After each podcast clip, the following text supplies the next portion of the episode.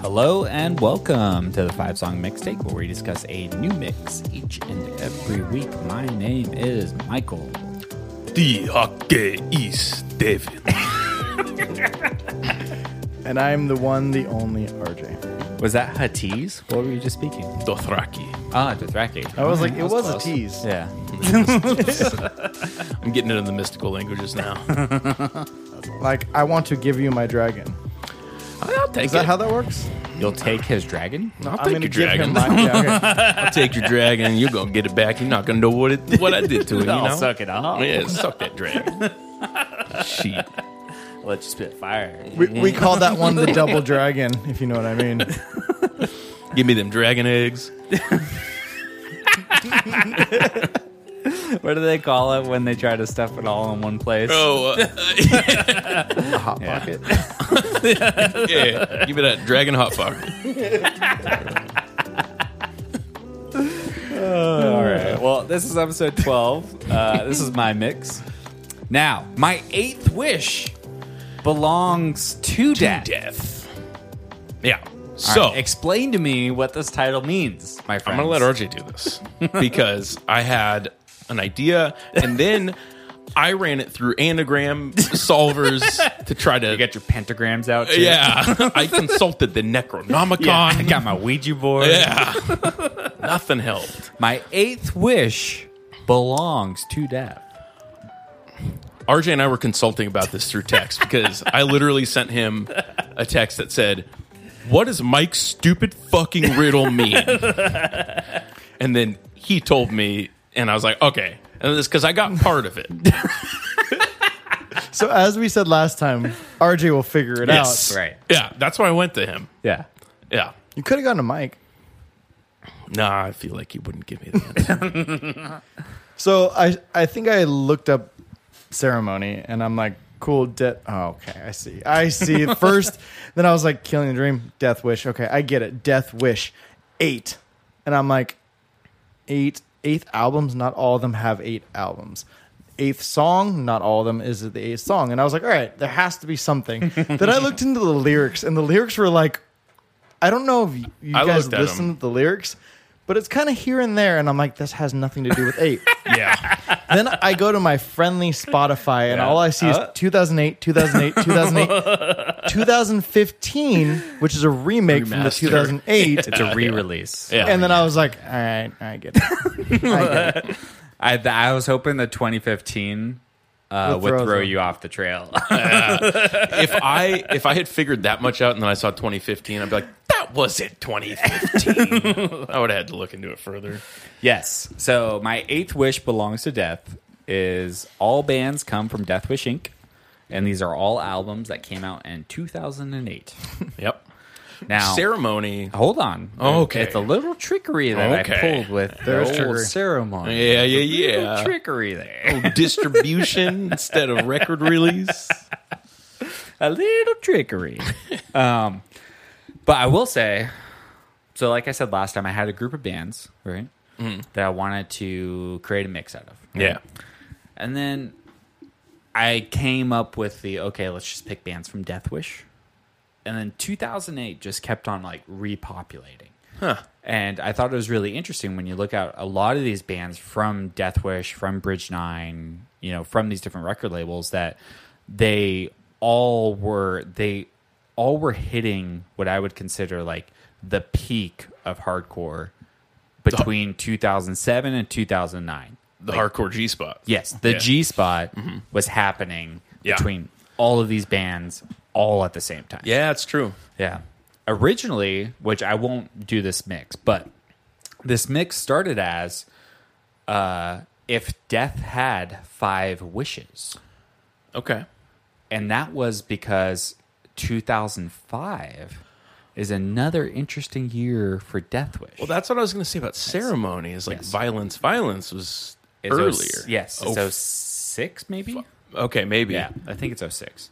Okay. Yeah. And because that they had I think Violence Violence is like 06, and then they had Scared People that EP Mm-hmm. or that seven inch that they came out with, and then ruined was. Was that ruined? no, That was somebody else. yeah, Maybe I'm thinking of Ruiner.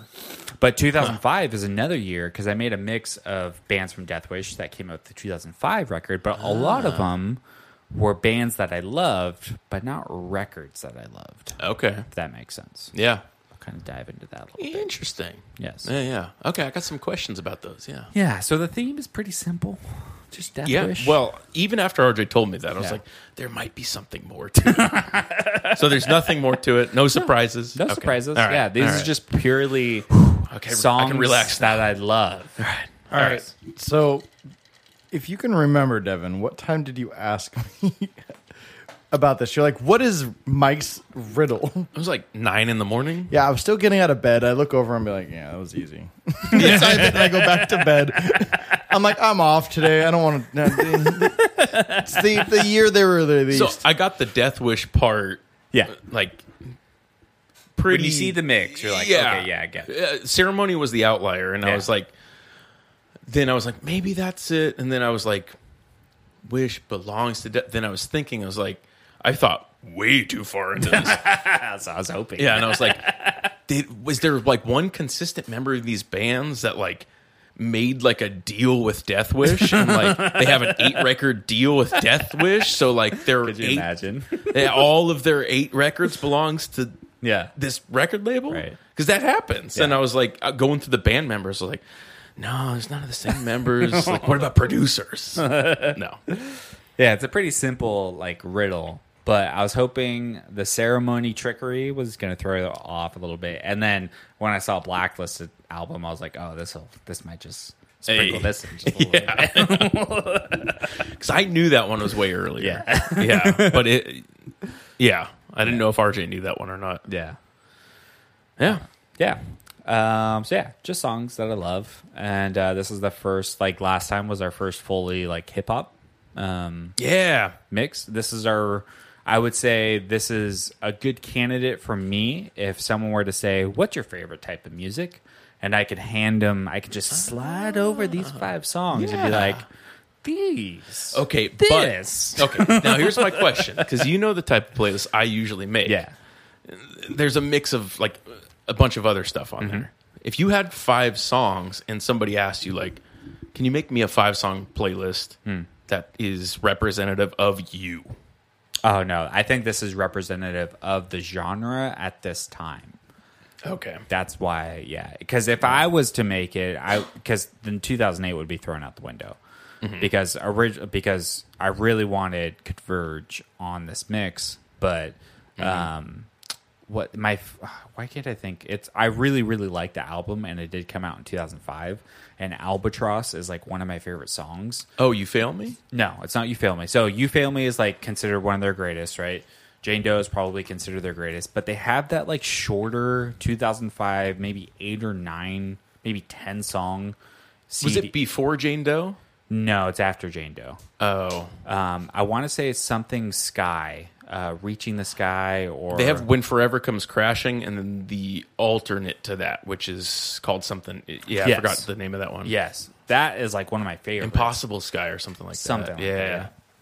Yeah, Oh, that yeah, has I a forgot song about about that one. Albatross on it that like I remember because I remember when Dustin got that CD when it came out in 2005, and that album is just so good, and I think Yeah. it's overlooked quite a bit. So if I was like making Yeah. like uh, s- songs that I love from the genre, like I would have to have Converge on there, I'd have to have Give the Ghost on there, I would probably choose Verse over Hmm. almost every one of the bands that are on this mix. Have you listened to them lately?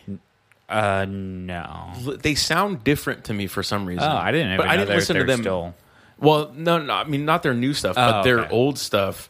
Like I I, had the was same in thing love with. when aggression came out. I was just like, oh, I didn't listen to them as much. Yeah. Mm. But I had the same thing with the Warriors, which wasn't. I wasn't that into them, but I remembered them, and I was like, oh, I loved them at the time, and I listened to it again. Yeah. And I still did like it, but I liked it in a different way. It was. Uh, it sounded like I didn't remember the songs at all. Yeah. It was weird.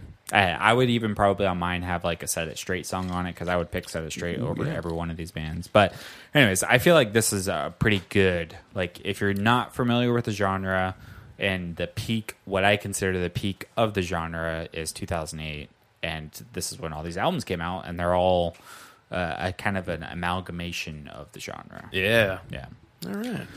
All right, so we're going to start off with Death Wish Inc. here. Uh, independent record label conceived by Jacob Bannon of Converge and Trey McCarthy in 2000. Um, their first release was Deeper the Wound, a split album between Converge and Japanese band Hellchild. Never listened to Hellchild. I didn't either, but I always saw that band name. Yeah. And I was like, should probably get into them. Uh, back in 2001, uh, Death Wish e- established itself quickly, working with a diverse group of bands and eventually becoming one of the most respected, respected and innovative labels in contemporary hardcore, punk, and aggressive music in general. Um, after having previously worked with Red Distribution in 2016, Deathwish signed a global deal with Alternative Distribution Alliance, an independent dist- distribution label under Warner Music Group. That I did not know looking this up. that kind of comes into play with the first one, doesn't it? Ceremony? No, no, because that's in okay. 2016. Oh. Yeah, Oh, so this was okay. relatively new in the Death Wish catalog that they are like technically under Warner Music, which is crazy. Interesting. Yeah, Does that I have to didn't do know. with Roadrunner also? It might.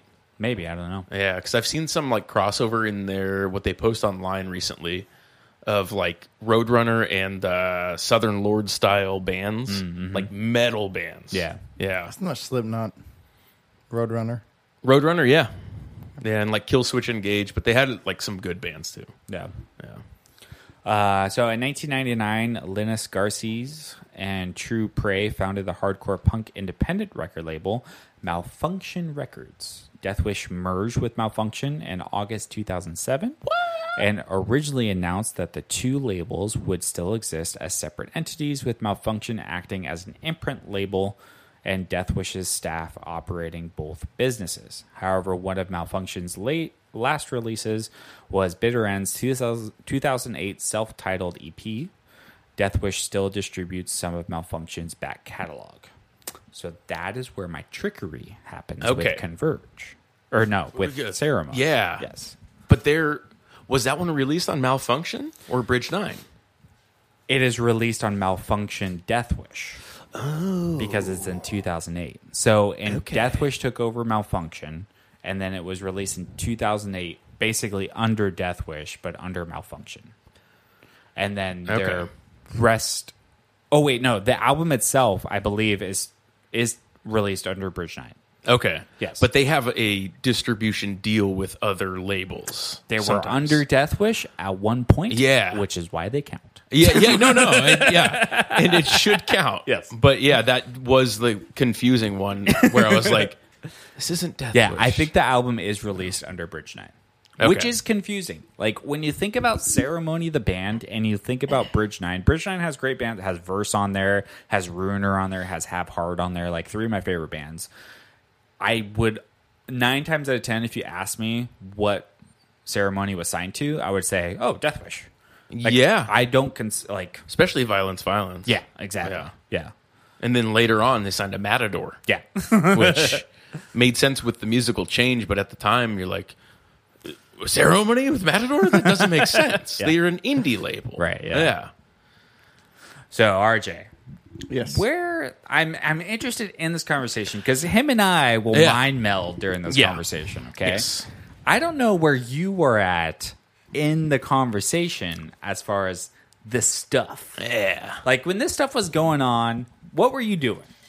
So I don't remember what band practice you all had, but you were playing your music, and I fell asleep on the couch. This fucking sucks. All right, this is good stuff. Oh, No, no, no. it's like- It was just like I, I remember listening to my work at work, and everyone was like, you know, why you listen to such hateful music? And I, I laughed. Say fuck you. my personal like, I I. n- I like I like this music, but if you're like name a ceremony song, I'll be like I don't know something, Yeah. something. If you're like name a band that's like Defeater, I'll be like I like Defeater. It's in the hardcore kind of realm. Mm. Yeah, for I sure. like those. Yeah.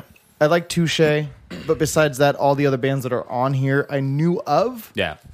like Killing the Dream. I- I, I know all of them and everything like that. It's Yeah. like I can't pick a song out. I have nothing against it. I enjoy it, but I can't like you know. It's interesting because you did put a defeater and a Chuche Amore song on it, which they were both around during this time, but Yeah. they're not really known until later. Yeah. So I, I learned about them later. Yeah. Defeater Yeah. didn't really change their style. Yeah. And they became popular later.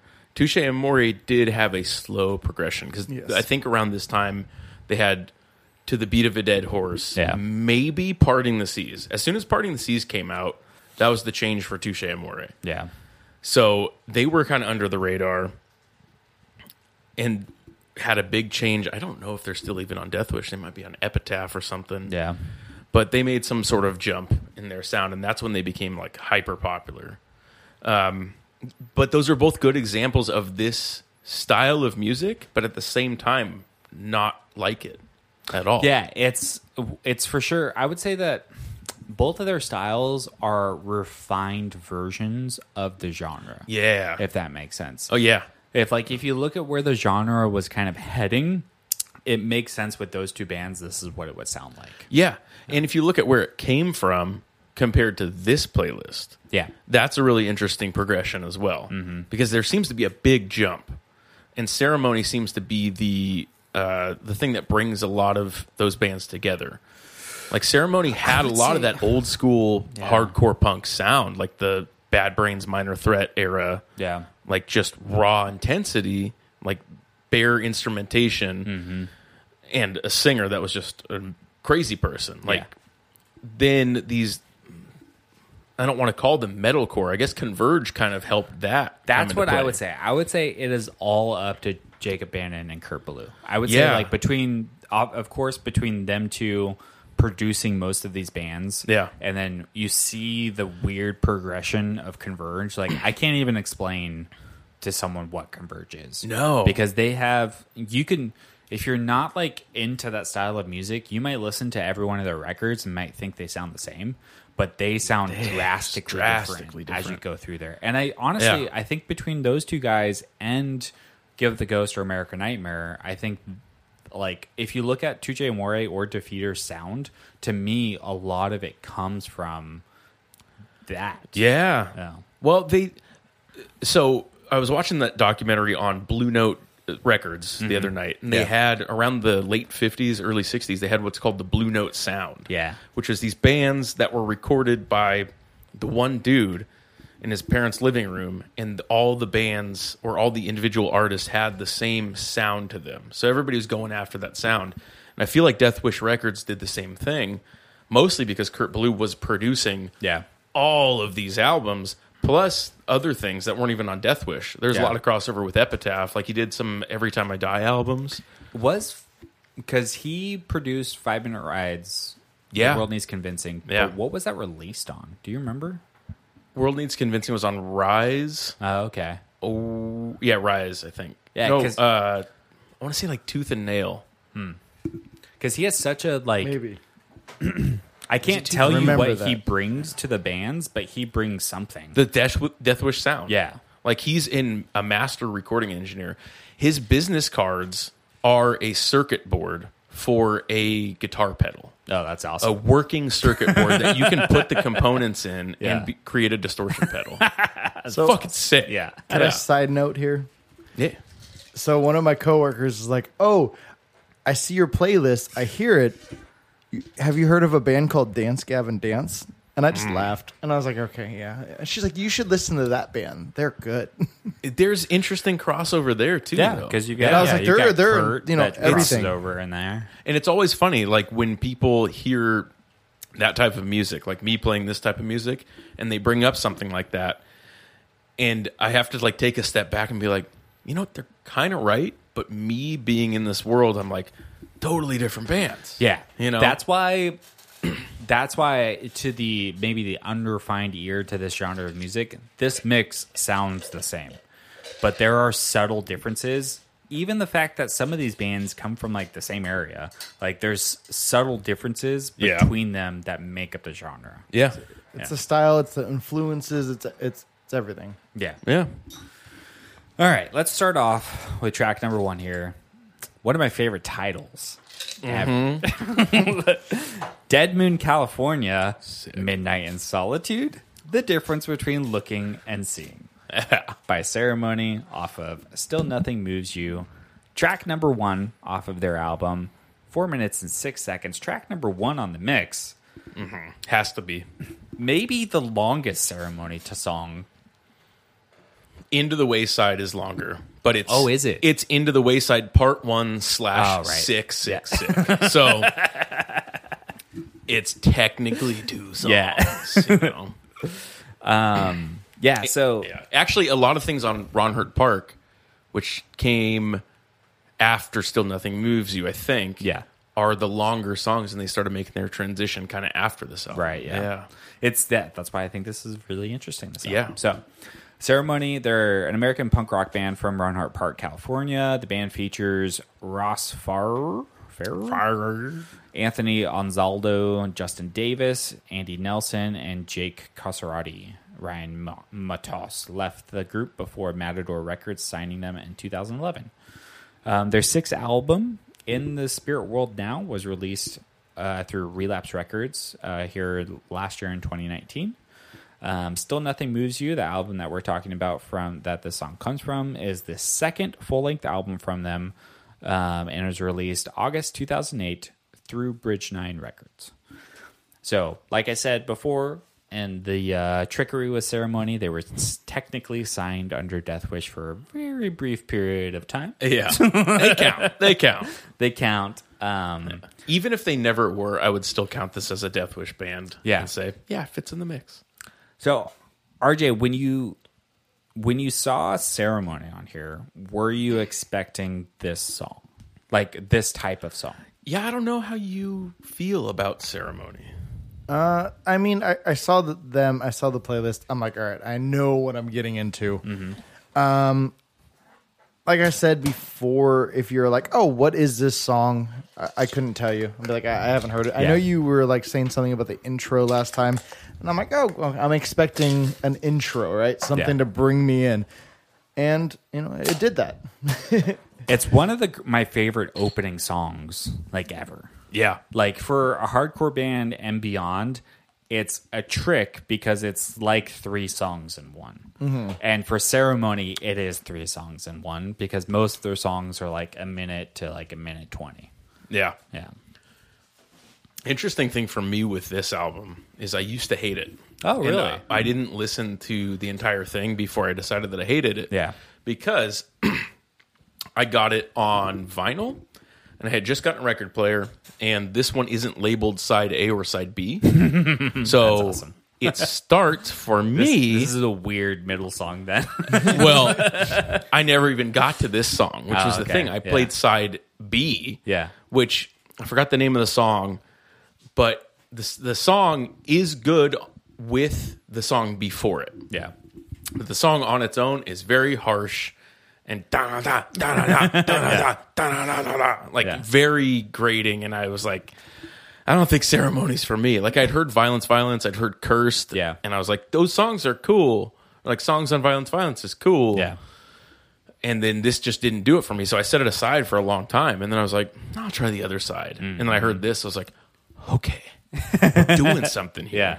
Like this is as far into like a hardcore concept album that I could get into, which it isn't a concept album, Right. but like it needs to be listened to as a whole. Yes. Yeah. For sure. Yeah.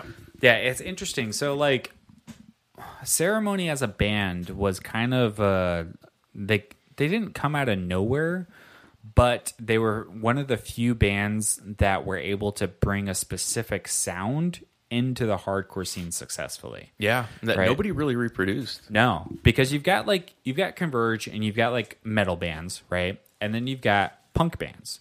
And then you've got kind of the weird gray area in punk bands that's like the Black Flags and the Minor Threats and blah blah blah, right? Um, or the Fugazis. But so you got but you've got a very specific sound with ceremony that they brought over from i would say like the dead kennedys or from like classic punk bands that normally like a lot of hardcore bands can't bring that sound successfully in especially around that time 2000 whenever they started 2002 Yeah. 2010 right because Yeah. it, it was also like in the area that we lived in like punk kids and hardcore kids didn't necessarily get along either no you know like they were there kind were of fights at those shows yeah they were like Yeah. at wits with each other because one decided that they were harder than the other, and the other thought that they were just anarchists, so they didn't care. You know, like yeah.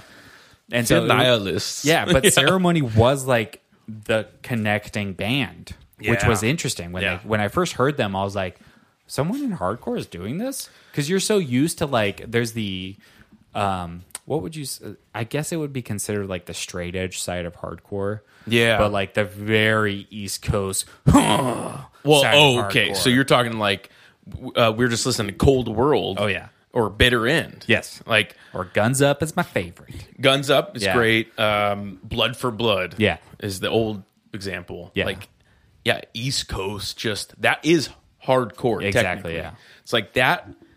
So hardcore started like in the late seventies, maybe, maybe like, Technically, early whatever, eighties, yeah. and they had that reign for like you know six or seven years or so, and then people kind of forgot about it, except for a few of these bands, except for boston except for Boston, yeah. And the East Coast just kept doing their thing. Yeah. Nobody cared. yeah And there were still bands that were just doing that. And then for some reason, these bands started coming out, I think, kind of from Death Wish. yeah I, like kind of from Converge, which was a metalcore band. right And they kind of blended the two styles and created something different. And then there was a lot of confusion. It's like, oh, do you like hardcore? Or do you like metalcore? It's like, yeah it's like I don't know. I like this fucking band. I know it's so Yeah. weird because like I define hardcore by the sound of this mix, but Yeah. there's other people that would define hardcore like even in this area. Um, fuck, what's that band that comes from this area? Um, Uh, not Warriors, but um, I can't think of the other. But basically, like straight edge. Wait, Pressure hard- Point? uh, I don't want to talk about them. Okay. But straight edge, hard East Coast bands typically, but there's plenty of West Coast bands that have that same sound. Like people, so they're like, no, no, no, that's hardcore. Yeah. And they consider this like some weird blend of melodic, they call it melodic hardcore. Yeah. Yeah. Yeah. But Ceremony as a band, they're weird. They're like uh, almost, if you see them live, they're like a performance band. Well, they used to be. I don't know what they are now. They're like some weird new wave band. I now. think they're just straight up new wave. They're like, we want to make like music. RJ, have you heard their new stuff? I have not. You wouldn't recognize it. Yes. No. They sound like a straight up. Uh, did you hear Danny Havoc had a band that he made with uh, s- uh, some people from like another 90s band? I can't remember. Um, did you hear that band at all? I have not. It kind of sounds like a little bit later Depeche Mode. yeah. Okay, Yeah. Yeah. that's a It's- little different. yeah, if you heard if if you hadn't heard Ceremony before and you heard that album, you'd be like, oh yeah, this is a cool like new wave band. It's It cool. could be on the Donnie Darko soundtrack. yeah, exactly. Yeah. it's way- a big, big difference. heavily Joy Division influenced. I'd be curious if you like that more than the ceremony that we know. I don't have an opinion on the new stuff yet. I'm Yeah. still processing it. Yeah, Zoo, I liked their Yeah. album Zoo. I really liked, and then I think they had another one after that, and then they came out with L Shaped Man. Hmm. Oh no, L Shaped Man, and then In the Spirit World now is their newest one. Yeah. which is further into new wave Right. stuff. Yeah, I remember when they came out with uh, they like remixed one of their songs into like a almost like a te- like a house song.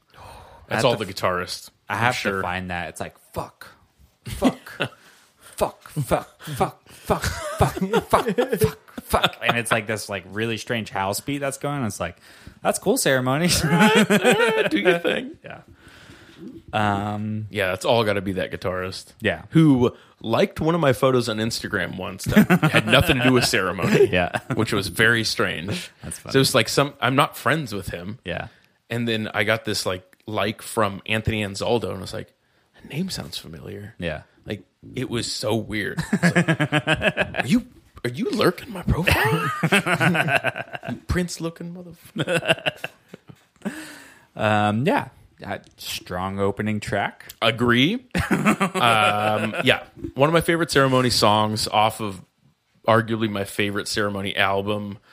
Um, it starts off the mix great. Yes, Half of it, half of the song length is the intro, yes, which is cool as shit. yeah, and it kind of goes into a different song at one point, but it's still the same song. Um, it's unique to the mix, but still fits in great with the mix. Yes. Yeah. I would say to someone this is like hardcore influenced by punk. Yeah. This is this genre. Yeah. Yeah. Kind of ushers you into what you're going to be listening to. Yeah. RJ? All right. The the placement of it, I enjoy. That's fine.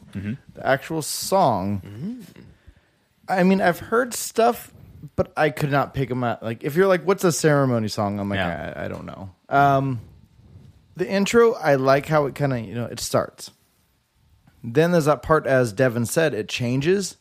I like the changes better prior to it actually the beginning of where he starts singing.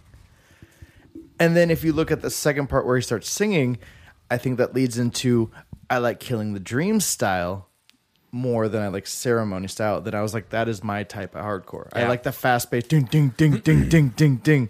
And I was like, I like that better. That's But why that- I yeah, that's why the the I picked this as the song from Ceremony. So I was like, Yeah. that's Yes. good because it's an intro to everything. Yes. Those are probably my only grievances, which is not big at all. Yeah. It's a grievance. It's my it sounded like a good thing. You're a general grievance. it's a very general. I didn't hate Double it. sided lightsaber boy. I enjoyed it, but it's like that's the only bad thing if I, you consider that a bad thing about it. That's But it was- interesting. it was 'cause fun. I was wondering how he would feel about it not knowing the album because I Yes. think we enjoy it more knowing the album. But it is especially a great because song on of- its own. Yeah, that's what this whole mix. It's I love the albums more, or these songs Mm-hmm. more, and the albums more because of the previous album. Mm. Like when you when you go from violence, violence into this album, it's Yeah. like what happened?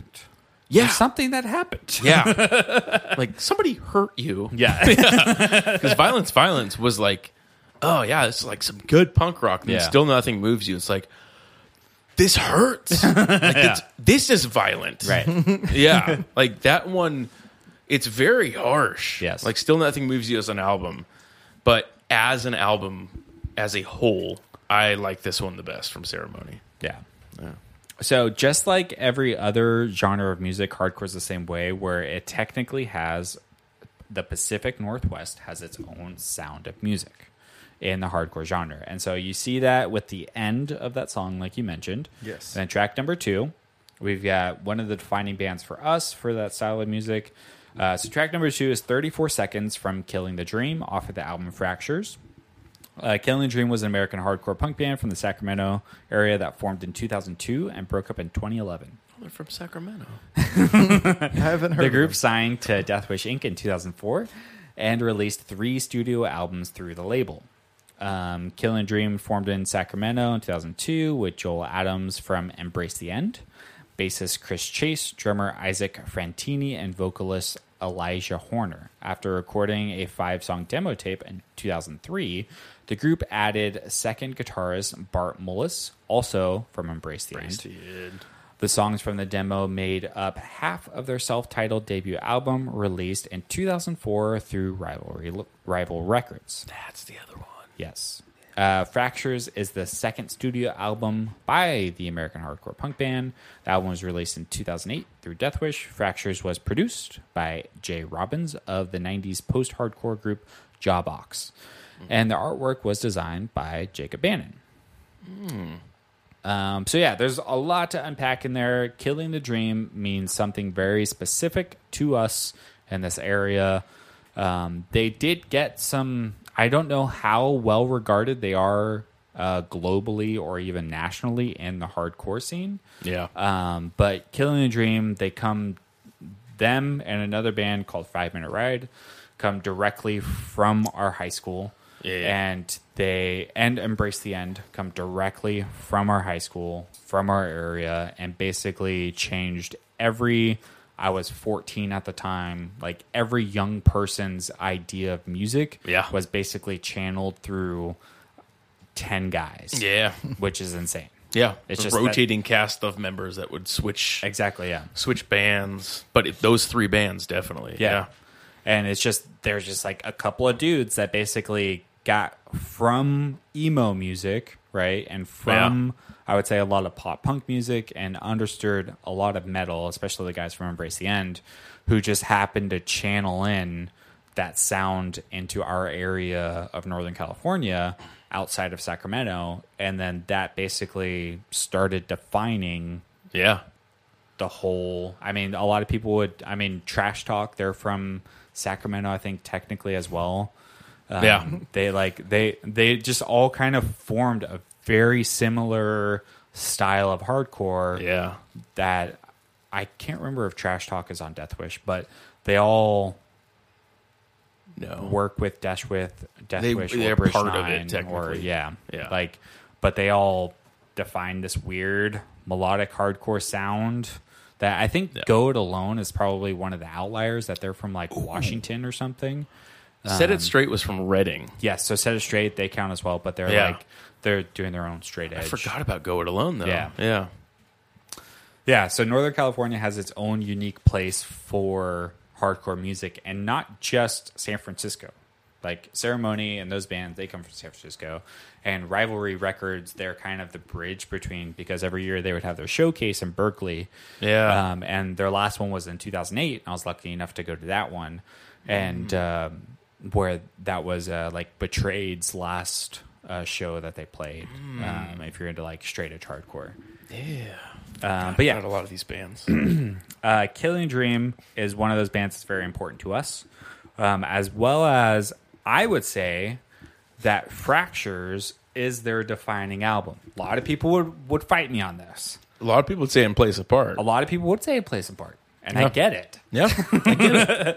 Um, but my argument is is to that is they were still in a transition between members yeah.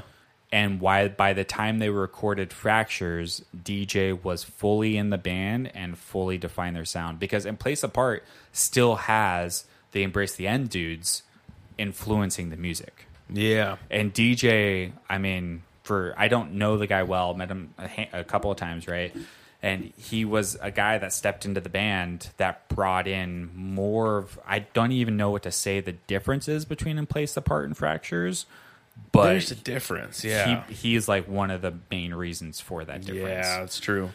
Um, so yeah, a lot of people would even say Ki- the Killing and Dream, their self-titled EP, is like their def- their favorite thing that they've done. Hmm. Like I know that uh, Sean gets annoyed with some stuff from In Place Apart because you're like, and some stuff with Fractures because you've just heard it so many times that you're just like, okay, Yeah. I get it, you know. And and I would say it's weird that uh, when you do like some googling, Lucky Me is well regarded as like a defining sound for them. Yeah. for what they ended up coming up with, which Yeah. I, I like Lucky Me. And then but they I was- broke up after Yeah, that, which is exactly. strange. Yeah, Like they could have they could have been something in the Death Wish roster. I don't know how like you were saying earlier, I don't know how they're received globally. yeah, But I feel like after Lucky Me, after Fractures, they could have been something equivalent to the, you know, Converges or the Trap Yeah. Thems, you know. I think a lot of it. I mean, this is all stuff that I remember. A lot of it did come down to Eli, and I know Eli wasn't. I know he had a lot of vocal cords issues um, in between and plays apart and fractures, and I just don't think he was interested in being a touring hardcore band anymore. Yeah. which is it's a lot for doing it for as long as they did. I mean, they did it for like a decade, yeah. which is crazy. Yeah. RJ, Yes. when we would just talk about killing the dream. Would you just like tune out back in the day? He would fall asleep on the couch in their practice studio that Yeah. we shared. So I was trying to analyze this while you guys talked about it. I think you mentioned some 2002s, 2004s, 2008. I think that's the prime Eminem part I was in my life. Okay. So I was That's very, actually how I think of that timeline too. I was Prime very Eminem into years. rap, and I was not into the hardcore scene. I knew of it. Is that Devin's eight like, mile territory? what's that? Is that eight mile territory? Oh, very much. So. It's gotta be like two, That is gotta my be like life. 03, 04. so yeah. Devin would be like, "We're going to band practice." I was like, "Cool, I get to see you guys play guitar." I and got my stuff, Cisco whatever. on my sweater already. I got my Cisco chain. I'm like, I'm gonna make rhymes while you guys are doing this with like you know my I'm still listening to Nelly. So that time I did not listen to it. I, I knew I think the only band that I listened to in that time frame was Five Minute Ride. yeah. I, I I I love what is their bathroom wall? Walls and lipstick Ooh. secrets. I, I If that- if I love could find that that. album. Yeah. I You like. I have think that, I right? had three copies of it when I bought it at Dimple Records when it was Yeah. still a thing because I love that album. I think that was the introduction to I'm singing, but I'm also screaming. Yeah, Yeah. that was the the first emo band that like most people in our area had even heard of. Like, I was like, yeah, it's maybe a- such some a people had heard beautiful of, like, thing, and I Taking Back loved Sunday it. or something, but like not a not that. I heard it from a kid named Ben Adams, I think is his last name. He was friends with all of these guys. Yeah, And I heard uh, that's who I heard Rufio from, too. We were Oh, in yeah. computer tech class in ninth grade. And A space, B space. the cat jumped over the lazy dog. that guy, man. Yeah. and uh, he would like find stuff on the internet in computer tech class and just like play it for me on the speakers like real low. And he showed me like he took like that was the first show I ever went to was Five Minute Ride Yeah. at the Pizza Factory. I think it was their first show. Yeah. Pizza Factory in Placerville. And I hadn't heard Five Minute Ride before then, but he's like, "Oh yeah, go to this show. It's gonna be fun." Yeah. And he was playing like cool shit that I liked before. And uh, yeah, went to the show and I was like, "What the fuck? yeah. like, I didn't know you, I didn't know you could do this. Yeah. Like, it If was. I remember completely right, different they style. recorded some of it, if not the whole thing, at the music room at Ponderosa. I think so. I think Yeah. they did. them or Cadence. Cadence for sure did. Yeah, Yeah. yeah, Which is pretty impressive because that sounded good. Yeah. Sounds better than ketone recordings. Yeah. Um, so RJ, uh, do you any nostalgia for f- Killing the Dream? I, I know of them. Besides that, it's like if you're like, oh, name a song, I wouldn't be able to. Same thing for uh, a, a ceremony. So how did Um, you feel towards 34 seconds towards this song? Did you think it was going to be 34 seconds? I did not guess that it would be. um, first track to second track, I like this one better Yeah. because it was the faster pace. Just you know, I love the snare It's where so funny because it's saying it's faster paced than ceremony. Who's like literally no? It's it's yeah, Yeah, it's just yeah. the songs that I Yeah. chose. Yeah, because Killing the Dream have have slower songs. give me- more it- yeah, snare. it's like More saying, oh, snare. I don't like Bad Brains because like I heard that song and they're not fast enough. It's Yeah. like, have you heard Black Dots? yeah, exactly. That's too funny. fast. But yeah, so you too like, fast. You like Yeah. the fastness of the song. I like that. Yeah, I- and I enjoyed it because of that. I, I knew of them. I'm like, I know they're Sacramento. I know Yeah. the history with them, and I was like, that's cool because because of the nostalgia with that. Um, but I did enjoy that. I enjoyed the song. It was a good I song. I think you are technically a Killing the Dream fan. I, I like- probably would be if you're like, hey, listen to these. I'm like, all right. Have I you like listened them. to an album like? No, I have not heard it Oh, all. really? Okay. Yeah, because that's your style. That This is very much- your this style song of is- I would. heard this and I was yeah, I, like, cool, would I tell like you that. to start with fractures. I probably wouldn't tell them to start with even in place apart. I would say there's a few songs on a place Oh, apart. yeah, for that sure. You should listen to. Yeah, but it still has that like metal influence that's not quite the sound yet. it's not. Yeah, it for sure isn't. This one. mm, Yeah, you're You know right. what is very consistent in Killing a Dream? Eli, or it's either Eli, it's for sure Eli with the lyrics, but it's also the guitar melodies. They're so good at writing chants for the ends of songs. Like I Yeah. can't tell you how many Killing in the Dream songs. Yeah, exactly. Where it's like I remember being with a group of a large group of kids and everyone's saying the same thing. Yeah. You know, and it's like it's so many of their songs. Oh yeah, there's something about it. Yeah. they were talking about that recently with these. It's completely different, but with these protests that are happening. so, but like they're doing these chants. I saw some videos of like people just doing chants, and there was like people that normally wouldn't go to protests that were like, "Yeah, like I went down to the one in L.A. and it's like all these people are just getting together, and there's something about people saying the same thing. Yeah. like there's just some group energy about it, which a little bit different. Yeah. But uh, yeah, there is something about that. Like everybody knowing the lyrics to a song and just screaming it at the top of your lungs at a concert. Like Yeah. their one of their last shows at Club Retro, Mm-hmm. they got this the electricity cut off because they used the F word, which is a no no at a church. Yeah. And all you hear is the drum. It was that part where they go, We're all fucked, Yeah. so fuck it all. And like cut off the electricity. And all you hear is drums and just 500 people that all know the lyrics just Yeah. rushing the stage. And at first you hear like somebody strumming guitar with no electricity. And you're like, something's happened. Yeah. And then everybody just goes crazy. It's like they finished the set like that. It was amazing. Yeah, it's crazy. And Crime and Stereo didn't even get to play or Yeah. comeback. I think oh, it was Comeback Kid. Yeah, Crime and Stereo. They that was like their first tour that they did was with Crime and Stereo, which is just crazy. I love Yeah. that band. Yeah, I love that band. Yeah. Comeback Kid. Terrible I that night. love. So I never saw Comeback Kid, and I was excited to see them. Yeah. Mm-hmm. And then Killing the Dream said the, the no no word and got the show shut down, and Comeback Kid had to leave. Oh, So I that's a just bummer. Never got to see them until more recently when they came out with their newest album. I saw them in Berkeley, Yeah. which they were good. Mm. Yeah. Newest album, Yeah. that's good. Yeah. So yeah, so second track on it, we go from ceremony to killing a dream, um, kind of expanding on the sound of Northern California hardcore. Um, one of my favorite Killing a Dream songs uh, because of I don't know, it's just a great song. And then I I, I wanted to mix it up here with track number three Yeah. because all right, so track number three here is Memory Lane by Blacklisted off of Heavier Than Heaven, Lonelier Than God Great album title. one of my favorites. Yeah. It's such a good album title. And Yeah. the cover art of it. Oh, it's yeah. just yeah, it's just so good. Uh. yeah. All right. So Blacklisted, American hardcore punk band from Philadelphia, Pennsylvania. They have toured North America, Europe, Australia, New Zealand, Japan. The band formed in early 2000s and comprised George Hirsch, John Neen, Tim Smith, and Zach Trodo. Uh, the band self released their debut self titled 7 inch EP in 2003. Uh, Heavier Than Heaven, Lonelier Than God is the second full length album from them, uh, released in 2008 from Deathwish. Now, Blacklisted and Killing the Dream were both on my first run at this mix for 2005. Okay. And Blacklisted has The Beat Goes On, Yeah. in 2005. Blacklisted, just like I would say every one of these bands, when you listen to their first album and you go into their second album, it's like, what happened, Blacklisted? Yeah.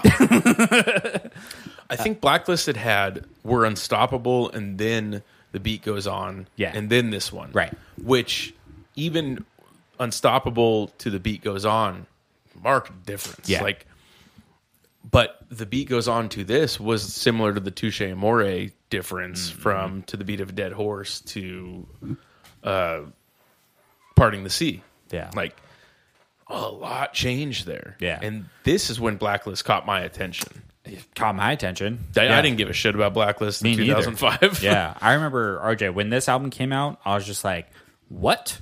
yeah. because I was just Something like, changed. Yeah, it really Yeah. was like something changed with this band, and I, yeah, I don't want to say. I, I know that the singer has gone through some stuff. I can't remember what it is, but Yeah. like something changed dramatically with this band. Yeah. to where like they had a very specific East Coast hardcore sound before. Yeah. and then this album came out, and they're able to. So I don't know what to call this, which this song has maybe one of the sexiest bass lines and breakdowns I've ever heard. Right? Mm-hmm. Yep. It's just it's sexy. Yeah. Like there's something about it Oh, that's like yeah.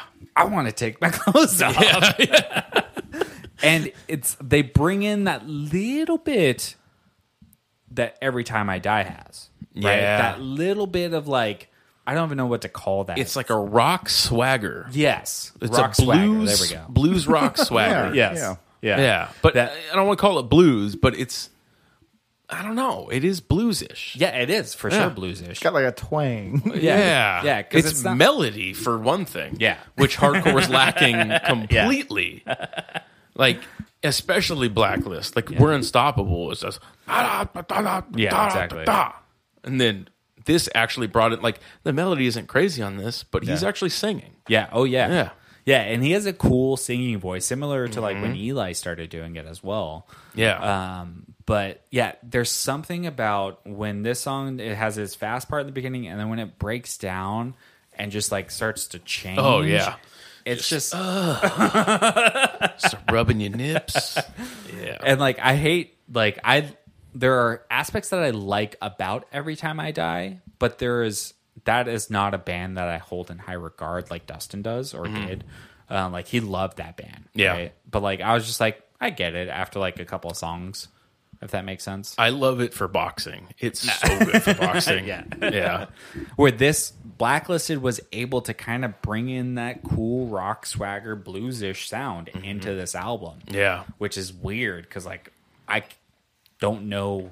I'm sh- maybe another band did this, but I don't know if anyone else did it like them. I would say Gallows. Yeah, Kind okay, of does. Um, oh, I, I, I had the same thought and I took a note for it. Gallows, um, they kind of had that, but it, he's British. Yeah, so it kind of like it's kind of different because Oh, hangs he's in just there. singing British. Yeah, Um, every time I die, title fight. Oh, is yeah. similar, but Right. that's getting more into like the pop punk side of the hardcore scene. yeah, You know, yeah. It's weird. Did you ever listen to Sabretooth Zombie? yes, Yeah, like they would kind of bring in that, digger, grave digger. oh yeah, I that love Sabretooth. flavor a little bit as well. But like, not a lot of hardcore bands did this style of hardcore, which I don't even Yeah. know what to call it in this song because I just call it sexy music. It's just sexy music. yeah, RJ, what would you call it? it was sexy, right? So to bust all your balls, Bust my nuts. Bust them. comparing to the you know the previous song, Yeah, I liked the beginning of it, but when he starts singing, I did not like it. Mm-hmm. Ooh, It's So interesting. All All right. right. So interesting. So I get it though. It makes sense. if you go back to the Defeater album, Yeah. Letters Home, there's a song where George sings on it. That's my least one of my least favorite songs because he has that his voice. I don't like it. well, letters Compare home what has you like just did to blacklisted. You're like, not even close. If you do the first part, I like it. The second part, I don't like the singing. All right. Well, ah, that's so, so funny. Defeater has that acoustic side to their Letters Home album. It's like there's a lot of acoustic songs. Mm-hmm. Yeah, on there is. There's the I fine love line their of acoustic there's songs. there's Yeah, they're songs, great. and then there's the acoustic stuff. so, so- you don't like the mixture. I You don't, don't I don't like it like, when them they both cross over. together. Oh, Ah, interesting. Because like this song, as soon as he starts singing, I'm like, Uh, that's when it's for people who listen to hardcore at the sound at the time. When that kicks in, you're like, huh? Yeah, Because it's like when people started doing short solos in hardcore Yes, songs, and you're exactly. like, nobody said we could do fucking solos. we could have been doing this the whole time. I get it. It's it's something different. Right? Yeah. It's something like, hey, you guys can do that too. Yeah. But I feel like with this type of genre, I'm going the Killing the Dream way, where it's just that last song where it's just dit dit dit dit with the snare. I want that, and I just want the screaming the whole time. And- versus him Okay. starting to sing. I was like, I Yeah. get it. It's different, but I'm not feeling it. All right, I get where Yeah. you're coming from. That, It's- that does make sense. It does sound silly to say that blacklisted is not for anyone, everyone. Like it's it sounds silly for me to say that, but I get it. I love the first part. Yeah. The first part was like, yes. Oh, he's the guy that's on that Defeater song. Damn it. He's on that song. yeah, he's on the letters. George Hirsch. Uh, yes. Oh yeah, he is. Now that I think And I about it, stop yeah. and I'm like, that's the song that I don't like. And I was like, that's the same voice. And I had to look it up this morning and I'm like, that is the same guy. Oh, okay. yeah, I love it when bands do that. Uh, Yeah. Like there's the Killing Dream song. Maybe with it's the dude just from his Bruno tone. on Maybe it. it's his. Oh, I Yeah. didn't know that. yeah, Oh, I like that. yeah, I love Runer. yeah. Because he's a ginger and you're a ginger. Is he a ginger? Oh, Devin just turned all red. All right, so you so you so you weren't taking your clothes off. no, no, I wasn't. I was putting him back on. I was like, this could be a oh, your bad clothes decision. are already Oh, off. But did All you right. love the riff? uh, Oh, it was. It, the music was fantastic. Oh, Okay. I, I like that. Then the Yeah, that was cool. And then he started singing. I'm like, ah, damn it. I'm going to zip it back up. Beside, if he would have just done the same thing throughout the whole song without him singing, it would have been a fantastic song. Yeah. damn. All right. Interesting, interesting. I, I like this perspective because, like, again, hardcore for the people that were in it, it's like all of this tracks. But for people who are outside, it's like, wait, what? Yeah, Why is it yeah, single? I'm in the bubble right Yeah, now. exactly. You know, Yeah. like I, I get what you're saying though, because when you come off of Killing the Dream and you hear this, it's like maybe like if you connected with Killing the Dream, maybe you want to hear more of that. Like if this was autoplay for me on Spotify and if it was a different genre of music and they played something that was like this is kind of like the song you listened to before, but it's like it has techno drums in it. Yeah. I would have I'd be like, the oh, song. well, I don't fucking like techno drums, and that's not what I'm here for. Yeah. So I get it. Well, it's so strange with hardcore too because like uh, in Spotify when I play this mix and then it'll jump into just like playing another song from the genre. Yeah. It was consistently jumping into Bane.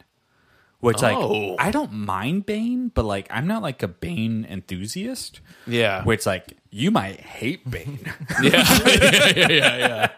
hate me. Because do you like like talk poetry? Yeah. Yeah, straight edge hardcore.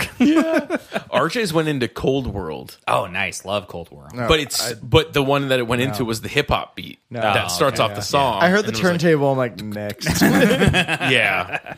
That's funny. then it was like But touche, and I'm like, It's all right, I weird can because deal it with is you. a totally different style of hardcore, but I'm glad that it went to that afterwards because it's like, oh yeah, it's I got these five literally walked into different the garage, styles. uh, the house today, and I'm like, Devin, what is this turntable bullshit? Yeah. Limp biscuit. I wonder. I would be interested if you have some free time, RJ. I would be curious if you can get back to me if you like Verse's album Aggression, Mm. because the dude from Verse he kind of talks like yell sings.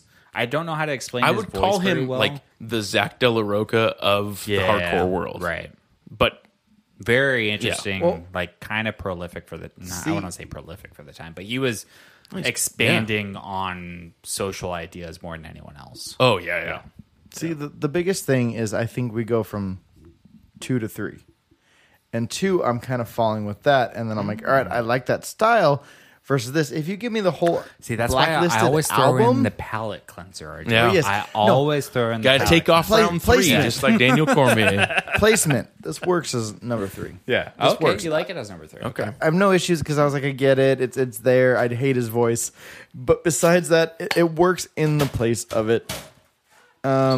Did you just want to punch things listening to it? Oh, the- I- yeah, the whole track, the whole mixtape, I wanted to punch stuff. I think you came out to the garage the other night. Oh, I, I, I, it was like he Wednesday playing it. night, maybe Thursday. I don't know, some night. I'm like back fist, back fist that bitch. Yeah, I, like I was just playing it. I listened to it. I so I think five times, but I'm pretty sure it was more like eight times. Yeah. I was out in the garage. Just it was playing on a loop, and I was like fucking punching shit, and kicking shit. Like yeah, it just kept me going. Yeah. yeah, I fucked up some some uh, tomatoes. yeah. I was cutting them. I'm like ting ting ting ting. I'm like yeah. Just punching tomatoes. That's so much fun to do too. Did you ever like? I went to a fast food restaurant with one of my friends once with uh, Brent, and he ordered his food and he was super happy and he was so hungry to eat it. And he got his food first, and we're sitting down at the table. It was like a McChicken or something, and I just like, he's like, "Oh, so hungry," and I just look at his burger and I just smash the burger right in front of him, and he was so mad, but it made me so happy. There's the Impractical Jokers episode where they're working at Blimpie, and so they're making sandwiches. Yeah. and the what they what they had to do was as they're making the guy's sandwich every time they put a topping on it they have to punch the sandwich Oh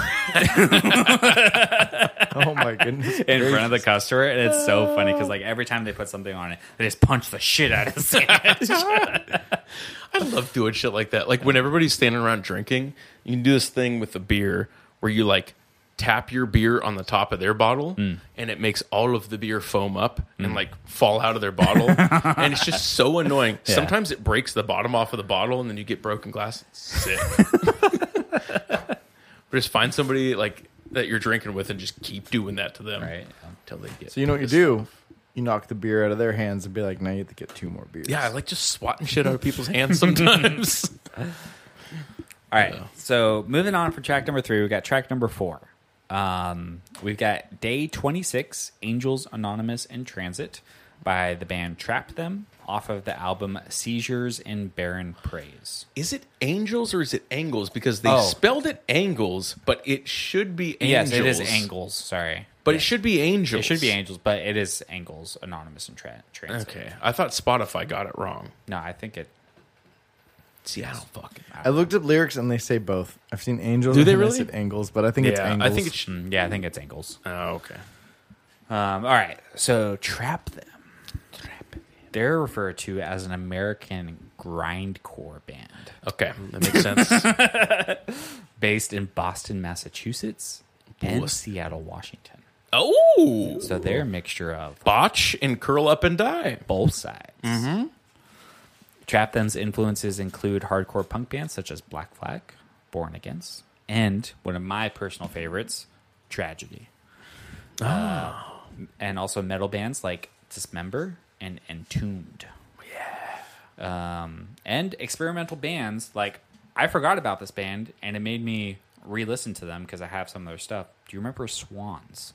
Oh, I fucking love Swans. Yeah, I totally forgot about them, and I read Okay. that, and I was just like, "Oh, oh, I remember Swans." So I'm so glad you said that because I was gonna put one of their songs, Oh, nice. "Toussaint L'Ouverture," on one of my mixes, but it's very experimental. Yeah. Like they're they've come out with five or six albums in the past ten years, I think, Ah, okay, that are so good. yeah, I just remember them for the time and listening to them, being like, "I don't know what's happening." Yeah. yeah. That's my kind of music, though. Like 14 minute songs Yeah. of just somebody hitting a bell with the guitar in the background. Yeah. Give me more. More Yeah. cowbell. um, so Trap Them began as a side project of Ryan McKinney, former vocalist of Backstabbers, and Brian uh, Lizzie or Izzy. um, in 2001 while Izzy or Lizzie, I don't know, was beginning his stint as a second guitarist for Backstabbers. The two met while working together in Newbury Comics in Salem, New Hampshire, um, and immediately became close friends. Uh, Seizures and Barren Praise is the second full length album by the extreme metal band Trap Them. That's funny. It was released in 2008. Uh, it continues the days in a now non linear fashion, starting from day 19 after day 18, enders from the Trap Them Extreme Noise Terror split. So it there's a split record that they have in between. With terror? Yes. Gross. uh, in the fictional area area of Baron Praise. So, Hmm. Trap Them is one of those bands that until this album came out, their first one came out, and I heard it, and I was like, I don't care. It's too metal for me. Seance Like, Prime? yeah, like that was my shit. I have a certain tolerance Yeah. for metal, RJ. Okay.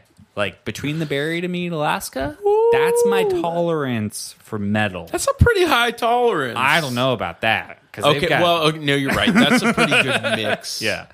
Okay. Cursed pushes that tolerance for me from metal. Okay. Okay. Most of Converge pushes my tolerance for metal. Yeah. I have a very specific tolerance for metal. You ever get into Iron Maiden? I I mean, 80s stuff I don't mind. 80s But- stuff is different. Yeah, it's when you start it's the squealing with the riffs. Old Man Gloom. Yes. Deaf Heaven? Still very s- specific. Okay. Even Oathbreaker, it's like I don't know if they're considered a metal band. I would probably put them Mm. around there.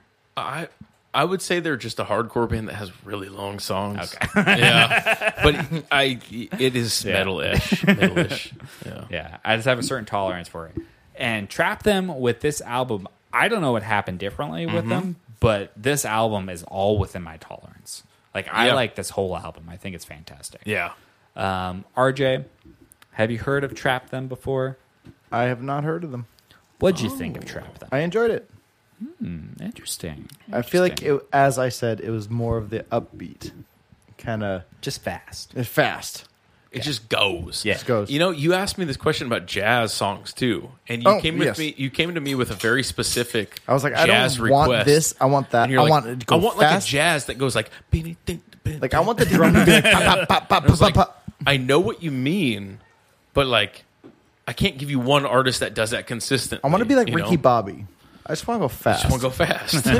I get it. Um, That's that's first, you last. that's one of the reasons why I chose Trap Them for this. One, I like the album; it came out in 2008. But like Trap Them, they bring in they call it grindcore, but they bring in the metal aspect that is infused into hardcore. And I would consider them a hardcore band. I don't know what other people consider them. uh, but they bring in Yeah. that like little bit of metal that they throw in there. That's Yeah. like they expand the genre just a little bit more. Yeah, when Seance Prime came out, I remember this is what Chris Allen and I connects connected on. Seance yeah. Prime and an album by Pulling Teeth. which Oh, is yeah. Still one of my favorite bands. Yeah, Well, When we would used to drive to band practice together, like I didn't know him at all. Yeah. Like, we barely hung out. Like I was halfway in the band and halfway out and like we would drive to band practice and be like, Is this fucking trap them? fucking love trap them. And we would just drive down the freeway, just yeah, listen to trap them and pulling teeth but it was a very specific style that like in that example i wasn't expecting him to like it Yes. because it is metal exactly. so i was wondering how they were received in the hardcore scene like I think they're similar to ceremony, right? To Yeah. where, like punk guys like them, hardcore guys like them. They're Yeah. ceremony. I think Trap Them is one of the few bands that's like hardcore kids like them, metal kids like them. There's Trap Them. yeah see a similar lot more to Converge. a lot more denim vests and long hair at the yeah, shows exactly. Yeah. They wear denim, yeah, Yeah, denim vests bro with fucking back patches denim backpacks. no Damn. patches denim backpacks jordache jeans Yeah, I felt like it was a it I had a different song on the album originally from Trap Them in this slot, but I felt like this song was like a really good placement of going from like this is where we're going into track 5 because I couldn't put I didn't feel comfortable putting a slower song before track 5 if that makes sense. This needed to be Yeah. there. yeah. Yeah, that's true. Going into track five, the the order of the songs one needs to be at one, five needs to be at five. The other three, I feel like could have been in any order Yeah. for me. Yeah.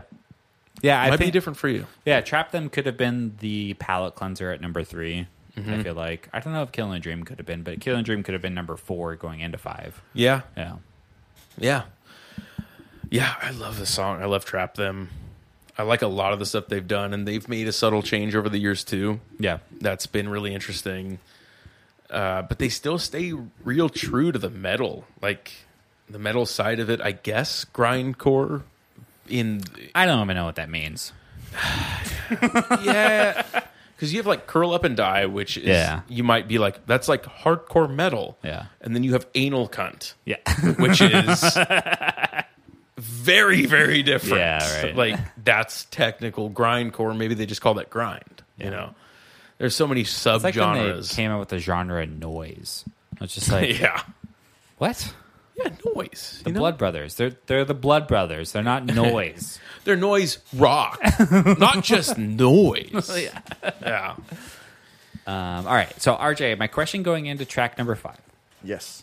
Out of the four bands that you've heard so far, which one made you want to listen to them more the most? Out of the four. out of the four. Uh, Okay. Out of the ones that we've listened to. Okay. prior. I'm gonna say "Killing the Dream." ah, interesting. So that was think the that one was that my piqued your favorite one. interest the most, to where it's like, okay, I think I want to listen to more "Killing the Dream." Yes. Interesting. Mm. I would say that they, out of the first four bands, are the most accessible. if Yeah. that makes sense. yeah, yeah. yeah, I agree. most accessible hardcore band to get into. because I liked it. I mean, I like the intro, I like the outro. It, it's just everything. It's there Mm-hmm. versus all the other songs. I'm like, I like that part. I don't like that part. I think this genre has drawn me in so much that it's hard for me to answer that question. Yeah. All right, just going back, trap them. I would say was my second favorite. No, So Okay. it's it's there with That Killing the makes sense. Dream, but I think I like Killing the Dream. better. Ceremony being your third favorite, Blacklist being your least favorite. Yes. Okay. Do do do do do do. I'm going to play you some. Have you heard Gallows? I've heard the name. Dude, fucking Gallows. I feel like we would have been in your like Toyota and be like, "You don't know Gallows, bro? Check this out." I'd be like, "It sounds loud." Gallows is so interesting. they they have so- like they have one good album, pretty much just one good album that is so good from front to back. Like you need to listen to it all the way through. And one of the songs is like a I don't know, like an Americana like country song put into hardcore format. yeah, So good. and then it goes into the heaviest shit you've ever heard. yeah. All right, so ending my mix, I ended it with a band that I'm most curious to hear your thoughts on, RJ. Yeah. Okay, because this is the album and the band became like, for me, it was like, I don't know what I'm doing with my life anymore. Like, okay, so track number five is The Bottomless Hole by the band Lifelong Tragedy off of the album Runaways. Interesting enough, I ended the mix with this song, but it is track number eight on the album Number eight. Okay. and comes in at three minutes and one seconds. What what? Uh, how many tracks are on the album? Uh, I want to say maybe 12. Okay, so it's not like the ending Yeah. track. Okay. Mm-hmm. Yeah, exactly. Um, so there's not a whole lot of information out there about lifelong tragedy. They don't have a Wikipedia page, um, unfortunately. Uh, but I was able to just scoop up some basic information off of them. So uh, let's see. Lifelong Tragedy are one of the best California hardcore, hardcore bands out there. Uh, they were, I guess. Uh, their approach is both musically melodic and brutal, fusing the heart of their influences, Unbroken, Modern Life is War, etc., and the rage of contemporary hardcore like Terror and Integrity. All of it's uniquely driven by their own passionate lyrical writings. Uh, formed in 2001, Lifelong Tragedy, uh, they kind of take a, a different course.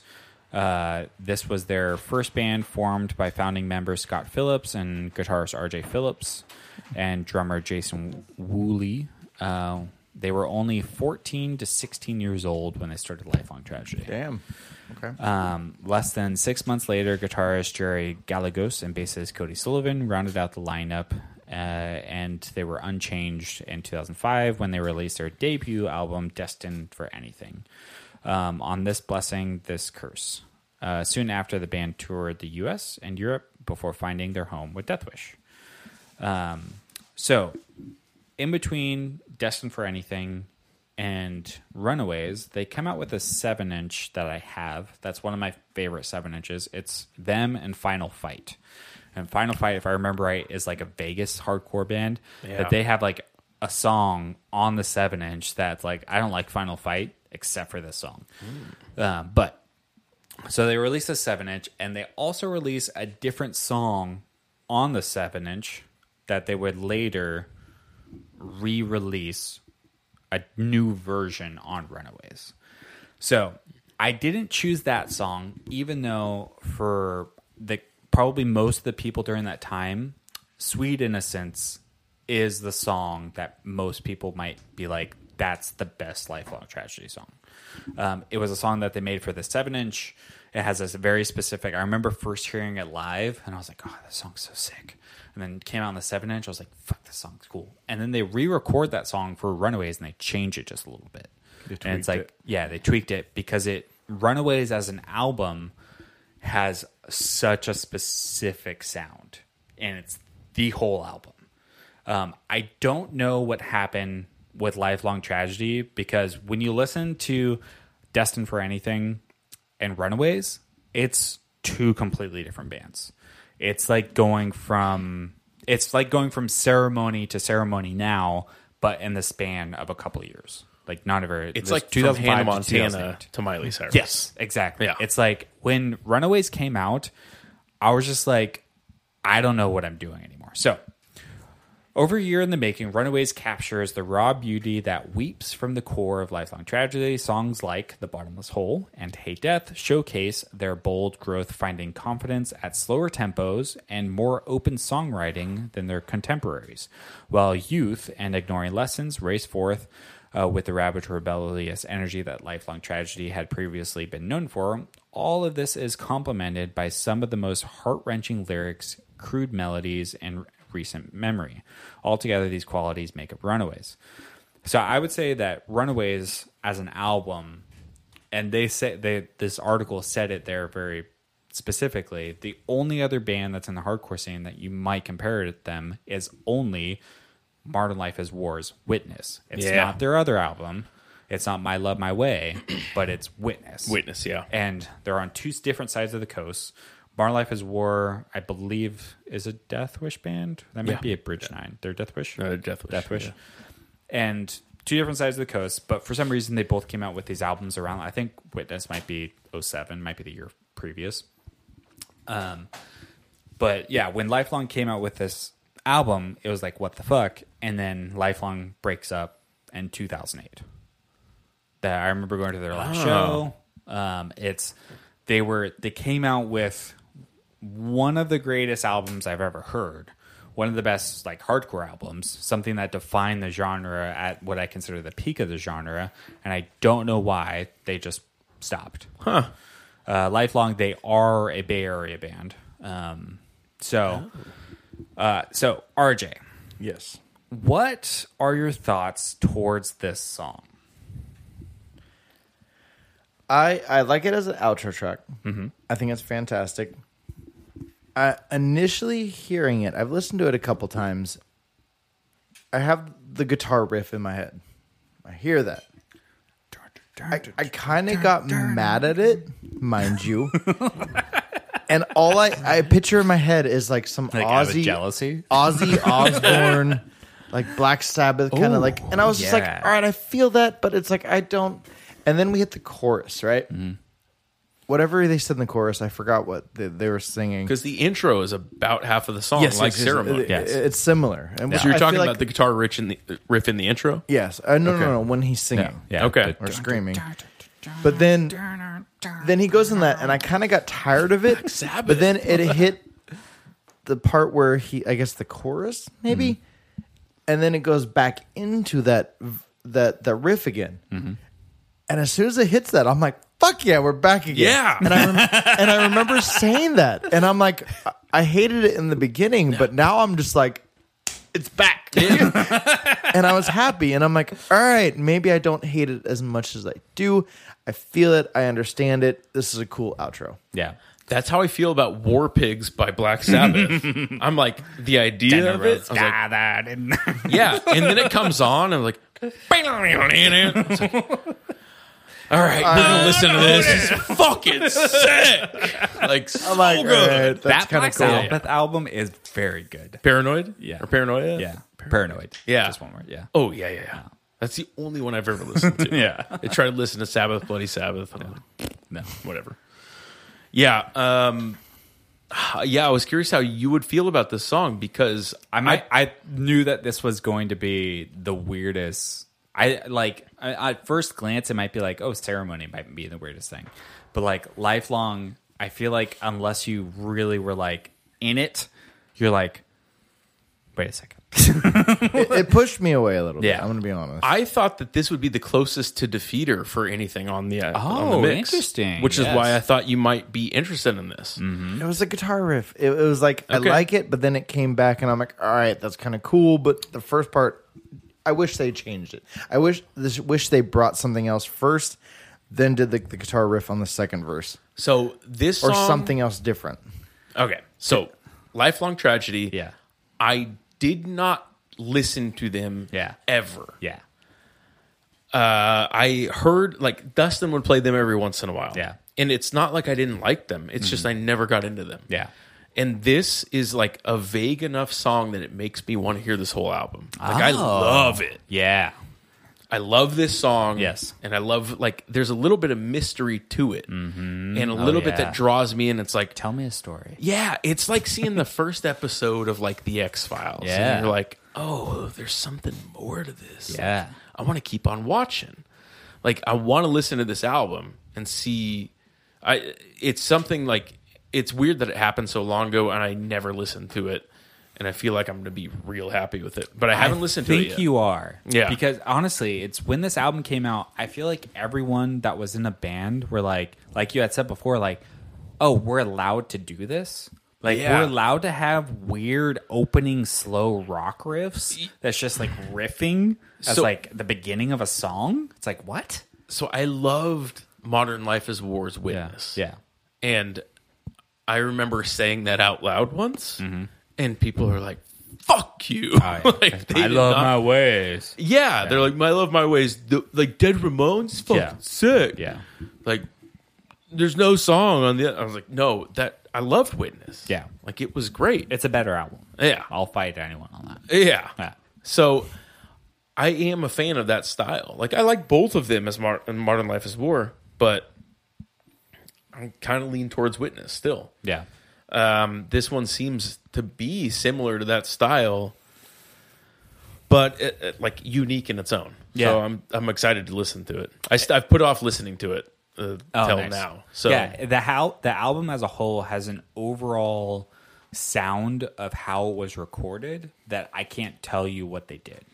It's like almost like when if you're really into recording and like understanding the sound, it's like when you like hear like an older tube amp, right? Yeah. It's like something like an older tube head, like it's making like a warmer older though like crusty sound that's Yeah. in there that's like in this album so i don't know what they used what, what amplifiers what heads what guitars they used to record it but Yeah. it sounds older they could have done it on eight inch tape and Yeah. done it live, Maybe, I which a don't know. lot of bands were doing at this time. Yeah. And I know I've heard a lot from Dustin about this band in particular, and for some reason still was like, yeah, whatever, I'll listen to it later. yeah But he's he's told me about- a lot about like the recording of these bands, and I know a lot of them record live and changes the entire sound yeah you know instead of recording like the guitar track and you know a scratch track of the drums and then going back and like refining everything it's like they play it live as a band and take the best take of that song Mm-hmm. you Yeah. know and i love albums that come out like that the Yeah. chariot did that which Oh, was yeah. sick right yeah so rj did lifelong tragedy did, did the bottomless hole make you want to find out what's at the bottom of that hole were you rock hard or semi soft I want to play with the hole a little bit. okay oh, okay you want to I'm finger intrigued. that hole Just wanna dust the rim Maybe just like you know. yeah, you want to motorboat that you just want to motorboat the rim I'm intrigued though. I, I besides, like this isn't my least favorite track, but it, it's just because of the riff. But I, you know, I see potential in besides if you take the riff out. I'm like, all right, I, I see them as a band. yeah I want to see what else they can do. yeah again, it's interesting. If you listen to the album, this is track 8 So this is near the middle end of the album. It's not the Yeah. end of the album. It's not the beginning of the album. It's just randomly kind of put in there to where it's just like I'm bow now now now. it might be like like with their other stuff. Do are they heavy on like riffs? I would say that this song, the pieces of it, is in almost every song that is on the album. Because sometimes if you take this song and you like move around the pieces of what's happening, it's that's they're like that's all the songs, if that makes sense. okay, because uh, there there are some bands where you'll have like, that sounds very defeater like Yeah. Yeah. but you'll you'll have stuff, and then like number like song eight, you'll have the heavy on a certain riff, and you're like, all right, this fits in the middle of the album, and I like that because it's different. It kind Yeah. of brings you in, sucks you in. Yeah. Yeah. And I was like, I like that. I, I don't know if I, I got to listen to them. I'm this, curious. Yeah, I'm curious. this intro, this song guitar riff intro does like bring in the ambiance of the album, Mm-hmm. if that makes sense. especially like not even half more than halfway into the album you're like hey we're doing this Yeah. And what's crazy, it's a three minute song. And you're like, this is a long ass hardcore song. and it's like, it's only three I minutes. had to check the time and I was like, this has got to be like 10 minutes. nope. yeah. Overall uh, length of the mix, 14 minutes. I think it's our I'm shortest talking one about- yet Yeah. with two of the longest hardcore songs ever written. Yeah. Pretty stoked on that. I'm pretty sure Yeah. you could easily pull off like an eight minute version of this. Yeah. Yeah. Oh, yeah, easily. easy. Yeah, there's some sub one minute songs that like I would include on a mix. Yeah. I don't know what I'm going to have to do next time to be able to figure out because there's so many bands. Like, I love Have Heart. I love Verse. I really wanted the Hope Conspiracy on this, but Death Knows Your Name came out in 2007. Like, I Ah. love the Hope Conspiracy. There's fucking Doom Writers. There's like there's, Doom Riders. Yeah. Yeah, they're another one that did that. Like they really brought the riffs, the heavy riffs into there. Oh, Yeah. like not from like traditional metal, but from like Black Sabbath era metal. Yeah, for sure. yeah. Yeah, there's so many great bands. I yeah, I would be. I don't even know if you would like Integrity. Integrity is like You'd like some integrity. Yeah, yeah. I love Integrity. that's another one that kind of changed too. Yeah, oh yeah. Well, Yeah. because they've been around for Like ever. From the Since album? the late '80s. Yeah. Mm-hmm. Oh, yeah.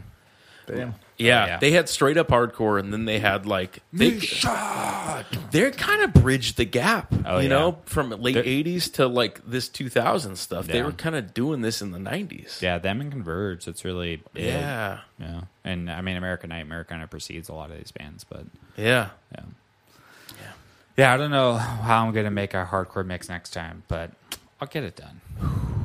Oh yeah, I'm trying to think of another theme that you could do, Yeah. but like, there's so much other hardcore that you can explore too. I know, yeah. That's what's so interesting. Like, because I love, I know some people in hardcore can give a fuck about straight edge hardcore, but I love a good straight edge song. I love me some posse core.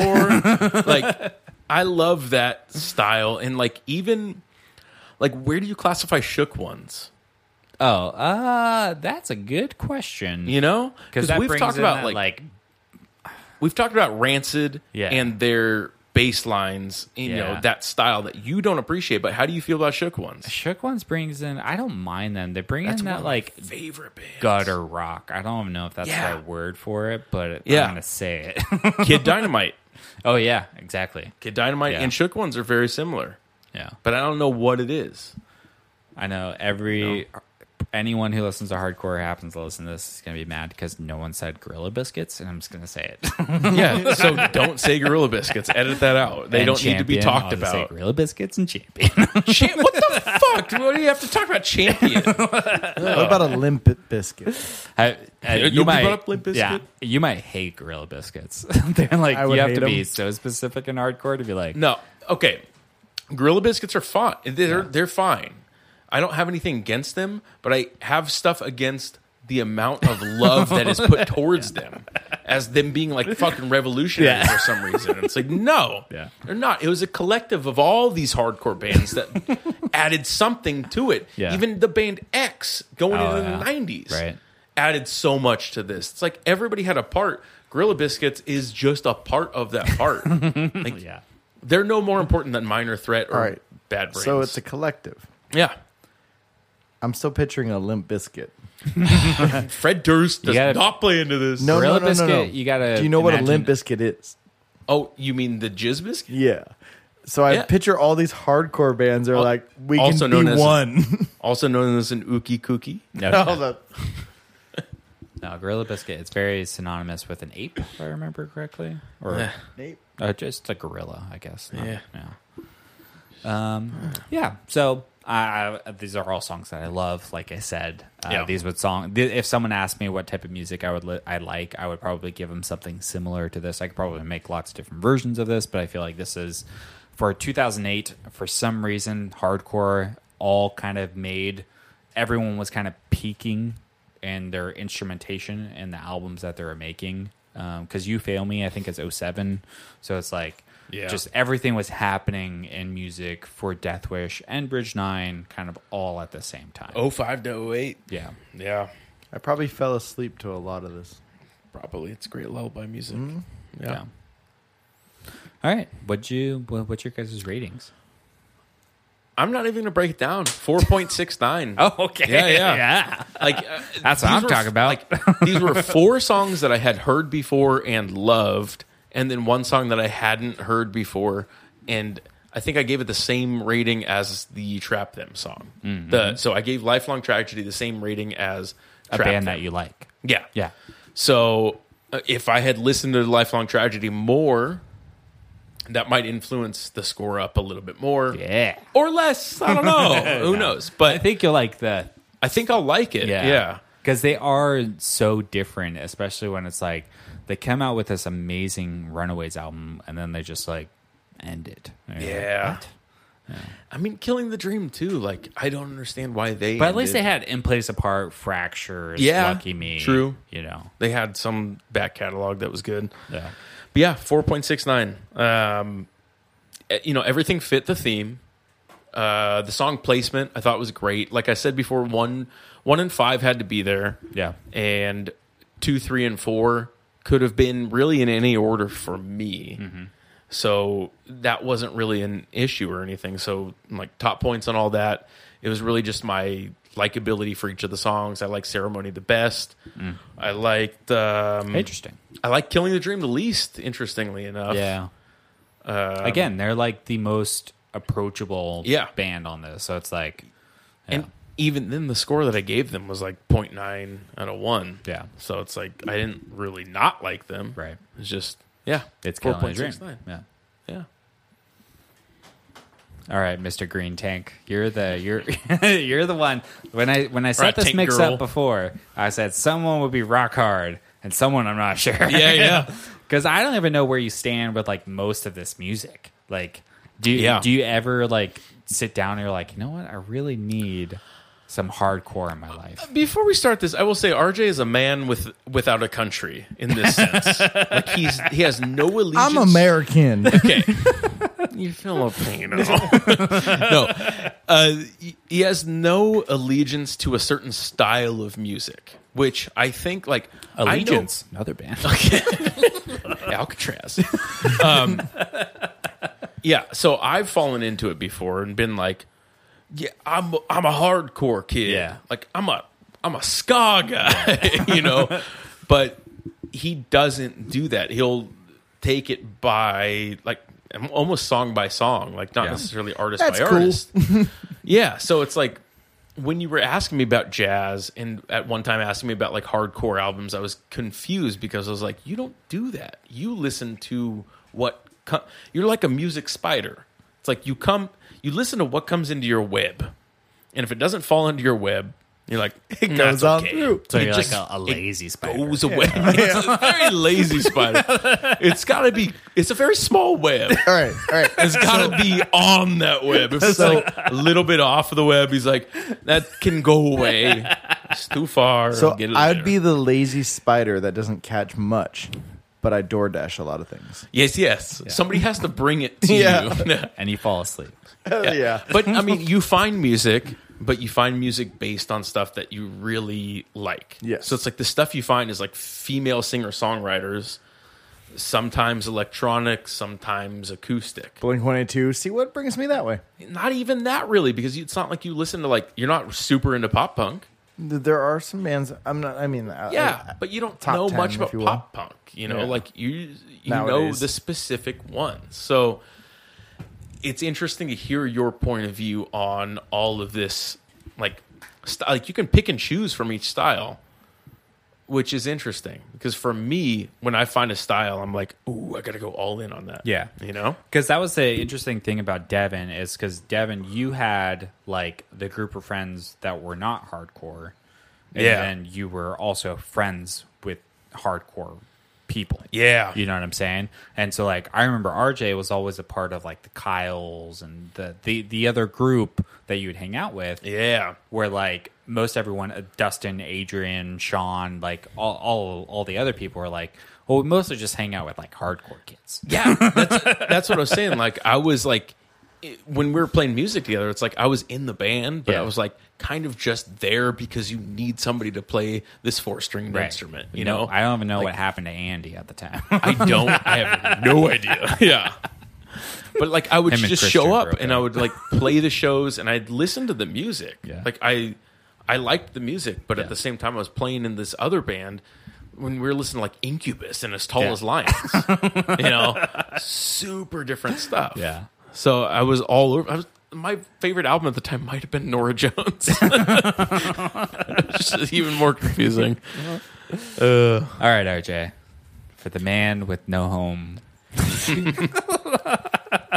So overall, uh, the hardcore scene, nothing against. It's something that I could push play, and just I have no preference.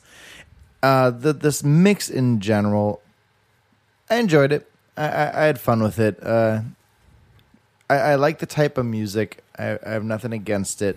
Uh, I, I mean, like there are similar type of genres that you will, such as like Touche Amore or Defeater, that are in that realm of the hardcore music. Yeah. And they are a little different from what you put on this mix, but for the most part, I could still listen to that. Killing the Dream is probably one of my, f- it is m- my favorite one on this mix. Mm-hmm. My least favorite, I would say, is the Blacklisted. Yeah.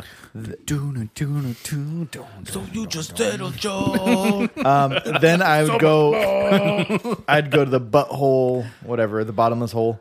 butthole. Butthole. Butthole surfers. Something like Wait, what? Uh, but uh, for the most part, I, I I didn't hate the mix. There's some songs that we've had on previous ones where I'm like, high I did compliment. not like I think it's that. it's it helps that it's short.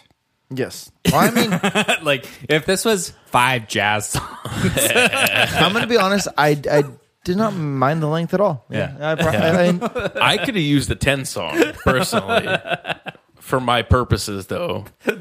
You know, just working out to this. Yeah. Yeah.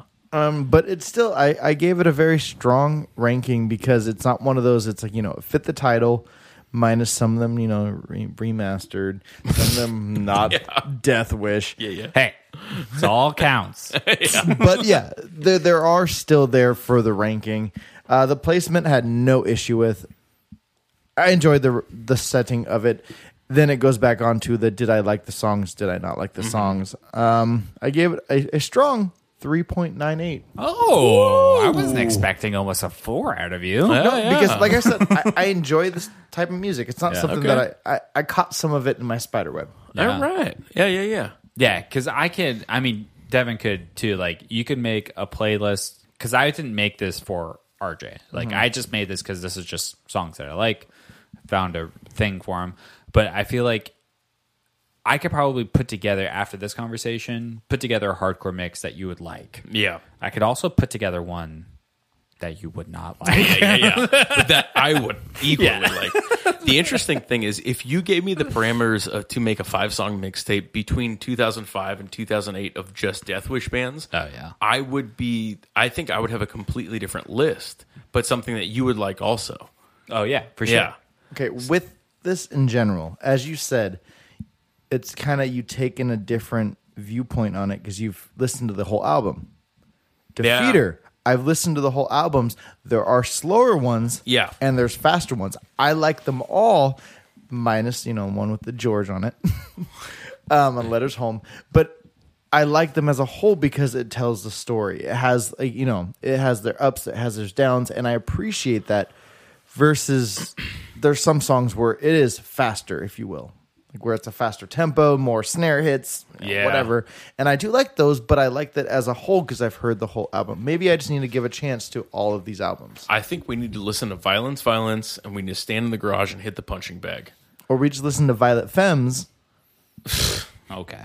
I love Violent Femmes, but we're not boxing to that.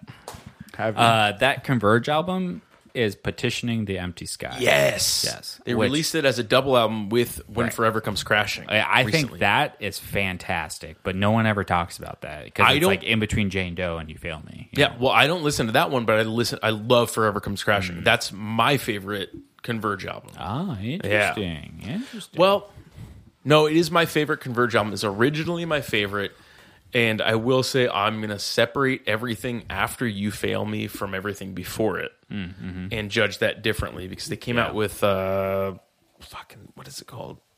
Uh, the one with all the the moons on it. All you love, you leave behind. With Dark Horse, I, I Hmm. Oh, yeah. love that album, but Yeah. it's so different, Right. And I don't want to call that Converge. no. Um, they came out with another one somewhere in that timeline that is so different, but so good. Like, but I completely separate it from that old stuff. Yeah. you know. Yeah, Well- petitioning the empty sky was Yeah, it's a it good was one. a good one. Yeah. yeah, Um. All right. So. I this this was just a nice easy listening. I hope you guys Yeah. for the last week you're just like Smooth dude, yeah. yeah. Some were I felt like taking my clothes off more than you. No, I took my clothes off in the beginning. Just a matter of when Saw I the started bands. touching myself. yeah, Uh, yeah, I, I I I really like this mix. Yeah. But yeah. yeah. Um, all right. Yeah. Devin, Yes. what do you have for us this next week? Do you have something as easy listening as this? All right, I have something. I had a few playlists in mind for this. I had uh, things that I've made for like months now that I've been like waiting to release. Right. Just because I like certain parts of it. so does RJ. Yeah. he, just likes, he likes the dragon eggs more than the dragon. Um, so I've been, yeah, I've been waiting to release those ones. I kind of made one for you, Mike, the last time. Yeah. The last time, the Tom Petty one. Oh, yeah. Which Oh. was geared towards you, not necessarily for you to rate it a five out of five. I That was- made I one felt- for RJ. That was a challenge. You were challenging me. that was a challenge. That was a joint. yeah, yeah, yeah. so I made a challenge for RJ as well. Not going to release that. This week is one that I made on Tuesday of this week. So five days ago, six days ago, called The Riddle of the Sphinx. The riddle of the Sphinx. Sphinx or sinks? Sphinx, Okay. Sphinx. the so Egyptian cat god. I'm assuming these are not Egyptian bands or Moroccan bands, I hope North they are. Sahara bands. you know, I've been listening to that lately. if this is your world music mix, What happens if it's similar to Kirby, like Aesop Rock, where it's just songs about cats? oh, But he used the word sphinx to trick us. yeah sphincter. What- what was Are the they title? about sphincters? the Riddle of the Sphinx. See, it's a riddle. It's a riddle. Sorry. I'll repeat it as many times as you want me to. The riddle of the Sphinx. You can also call it the Sphinx's riddle. the sphincters riddle. The Sphinx, mm, not the Sphinx riddle. That's a little Cat different. buttholes? We're talking about cat buttholes? That's a different question. Yeah.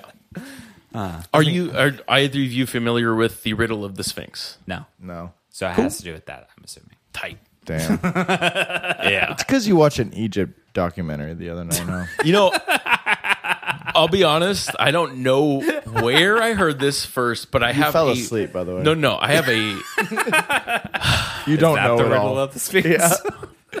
it's from what he remembers before he fell asleep. uh, I'll, I'll talk about this next Does week. it make you but- fall asleep, this mix? Is this songs to sleep to? A in lullaby. a way in a way yes Sphinx. but not in the literal term All right. If I don't have a reference to Egypt, cats, sand, or leprechauns, I'm going to be irritated. well you- leprechauns what There's a riddle. oh yeah yeah yeah you got riddles Oh, no. That'd be trolls. Yeah. Trolls. yeah trolls have riddles Yeah. Tom Riddle from Harry Potter. answer Ooh, me some these Voldemort? questions three Yeah. that's a troll bridge Gotta pay the troll toll. if you want to get in the this boys' boys hole Is that what it is? Is that the riddle? it's just all day man Damn man. yeah i think um yeah i think this is gonna be a good one i'm okay I'm mad at it already. Pay the troll toll if I hate you want to to say get in. Sounds like you're saying boys hole. so I'm excited about this. I think this is my best mix. Oh Is this the one date. you're talking about? You're excited about the title? no, this is not the one I'm excited about. The title. I have a title that's better. Uh, this one's a mix of all a bunch of bunch of stuff. But yeah, I have another one where I'm just like, I just want to say the words of the title. That's it. It's like once I say the title, there's no mystery to it. It's like, oh, I okay. know what the fuck it is. Yeah. but yeah, this one I'm excited for. I think it'll be, um, I think it'll be my best one yet. Oh, I'm excited. Yeah. Sphinx hole. It's not Sphinx Hole. Oh, no, that's all it's I not. The, got. it's not the Sphinx Hole. the riddle of the Sphinx hole. Ah. the night, man. Champion of the sun. Master of karate and friendship for everyone. All right. Well, you can find the podcast. Uh, we're on Instagram posting daily. Five song mixtape. Well, almost daily, if we remember. Uh, you find the podcast on iTunes, Spotify, your favorite podcast app. Find us on Spotify. You can find the mixes there as well. That's the best place to do it. Yeah, five song mixtape, all one word Mm-hmm. to find the mixes. Um, yeah, so I'm excited to hear about Egyptology. If I don't learn anything from Egypt, this next mix, I hope it's about aliens. what songs do they have? Like, what's a famous like you know, Toto, Africa? Is there any famous Egypt? Yeah, walk like an Egyptian. Is that it? yeah, fuck you, RJ. That's all I be. got. Could be all the Buggles. Is that the name? Is What's a bugle? that who did that? no, it's Walk like the Bengals. Bangles. The Buggles. the Beagles? Ah, too many Bangles. it's just the, boo- the Boogle Boogle Boys. The The, Boo Boo Googles. Just so, this score from Mummies Alive score from The Mummy with Ooh, Brendan even Fraser. Better. Brendan Fraser know- cover okay. songs. Can I give you a little tidbit here About The Mummy with Brendan Fraser? about? We can talk for hours about this because it's one of my favorite movies. So Well, go. there's a lot of things within the Mummy franchise about him hurting himself, him being sexually assaulted, blah blah blah blah. But Okay, I need to know Oh, more All right. about that. So there's a lot in there, but Oh, damn. Um, what we as uh, Americans understand as Egyptian music is born out of the cinema, which is nothing like Egyptian music. So, like most of the time when you hear Devin's like a place. Oh, the Indiana Egyptian Jones scale. or the Mummy, like you have like a very Lawrence of Arabia, even like you have a very specific sound that you associate with like, oh, we're in the desert yeah. right? And that was purely made up by American composers that has very little to do with Egyptian music at all or Ah. Egypt. So it's one of those things that they've tricked us for all these years being like, this is the sound of Egypt. This must be what Egypt sounds like, right? And it's like, no, this is what Egypt sounds like at all. So I know that region uses microtonal instruments. Yeah. So they have sometimes like three or four frets on a guitar within one fret. Mm-hmm. Mm. So you can play microtones. That's similar crazy. to a fretless guitar, but their scales are way different. Yeah. Like Mongolian scales and Egyptian scales sound fucking crazy. Yeah. Like even the Egyptian scale, which it's what it's called, I think. Um, it has that Egyptian sound, but I wonder if it's from American like cinema Yeah. creating it or if it's traditionally Egyptian. No. Because honestly, Back then, people were super racist. They didn't care about what was happening in Egypt. oh. Yeah. So I've been listening to a lot of Arab music lately, Yeah. and I was so surprised by it, Yeah. like about how listenable it was. Oh, yeah. and I'm It's- into it. Yeah. like I like it. I think he just told us what's on his mixtape. Yeah, Moroccan That's music. Arab. You got some Mo- Moroccan music. Okay. Well, That's right next to you. Yeah, but that's more French. That'd be like uh, the dude in uh, "There's Something About Mary" that plays the no, what is it? Royal Tenenbaums? Some Wes Anderson movie where the dude plays like French covers on the guitar. Oh, Life Aquatic. Life Aquatic. Yeah, yeah. that's that's Moroccan. music. Um, yeah. Oh, also with like Native American music. You know how Native American music we associate through sim- cinema that it's in like this four four timing, like doom doom doom doom doom doom doom. Yeah. Doom, doom, doom. That rhythm does not ex- exist in Native American music at all. it's just again, it's just the cinema being like, yeah, this is what they sound like. Yeah, that hurt us. and it's in four four time. you in gotta my go. head. Uh, it's probably super racist. Right No. now. yeah. There's I forgot the Hey, name I'm of like the band. an eighth. I'm like an eighth. Okay. I There's, swear. no, that's a direct lyric from this band that I listened to. There was a Native American band I listened to a while ago that I cannot remember the name of, but they were on some Hulu show. Yeah. And I was like, this is sick. yeah. All right. Well, five song mixtape. Not racist. I'm like Filipino.